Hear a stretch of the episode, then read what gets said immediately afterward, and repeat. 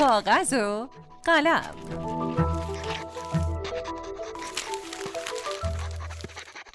سلام. من عطیه سلطانی هستم نویسنده و مدرس دانشگاه و این شانزدهمین قسمت از کاغذ و قلمه که میشنوید. خب توی قسمت قبل تمرین داستان پردازی داشتیم. یاد گرفتیم که کلمات بی ربط رو به هم ربط بدیم و یه داستان ساده بگیم. حالا توی تمرین امروز بازم می‌خوایم تمرین داستان پردازی کنیم. اما از یه روش متفاوت. خب بریم سراغ تمرین. یه شی انتخاب کنین شیی که توی خونه یا هر مکان دیگه ای به راحتی پیدا میشه. خب حالا بریم سراغ کاغذ و قلم یه فهرست از کارهایی که این شی انجام میده رو بنویسید. مثلا من قیچی رو انتخاب می‌کنم. قیچی چی کار می‌کنه تو فهرستم بنویسم؟ بریدن چیدن چیزها. چه چیزایی؟ مثلا مو کاغذ پارچه. خب کارهایی که براش تعریف نشده چه کارهایی هستن؟ سوراخ کردن بطری استفاده به عنوان پیچ گوشتی و چیزایی از این دست. خب حالا میریم سراغ فهرست دوم. یه فهرست از روش هایی که این شی جابجا میشه رو بنویسید.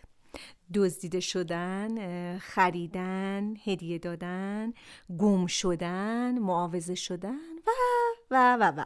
خب. حالا دو تا فهرست دارین. قراره با این دو تا فهرست چیکار کنیم؟ بهتون میگم.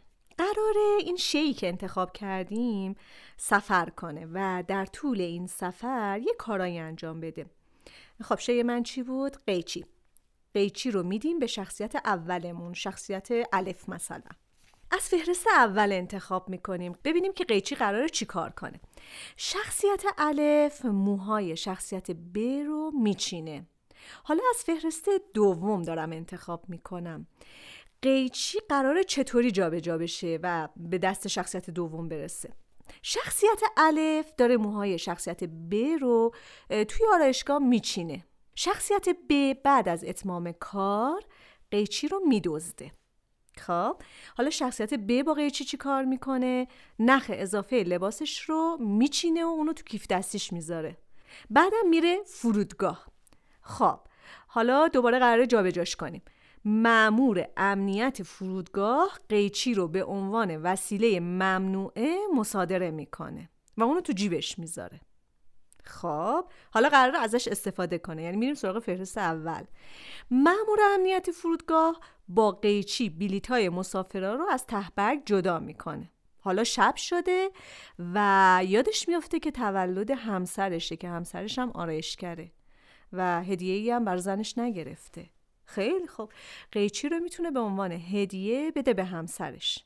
سعی کنین تا اونجایی که می‌تونین شیعی که انتخاب کردین و دست به دست کنین ببینین آخر سر این شی سر از کجا در میاره. اتفاقی که برای قیچی ما افتاد و باعث سفرش شد این بود که ما ناخداگاه شروع کردیم سوال طرح کردیم. قیچی الان چی کار می‌کنه؟ بعد قیچی چجوری می‌رسه نفر دست بعدی اگه یادتون باشه قسمت قبلی هم تمرین سوال طرح کردن داشتیم و این سوالات بود که داستان رو پیش می برد.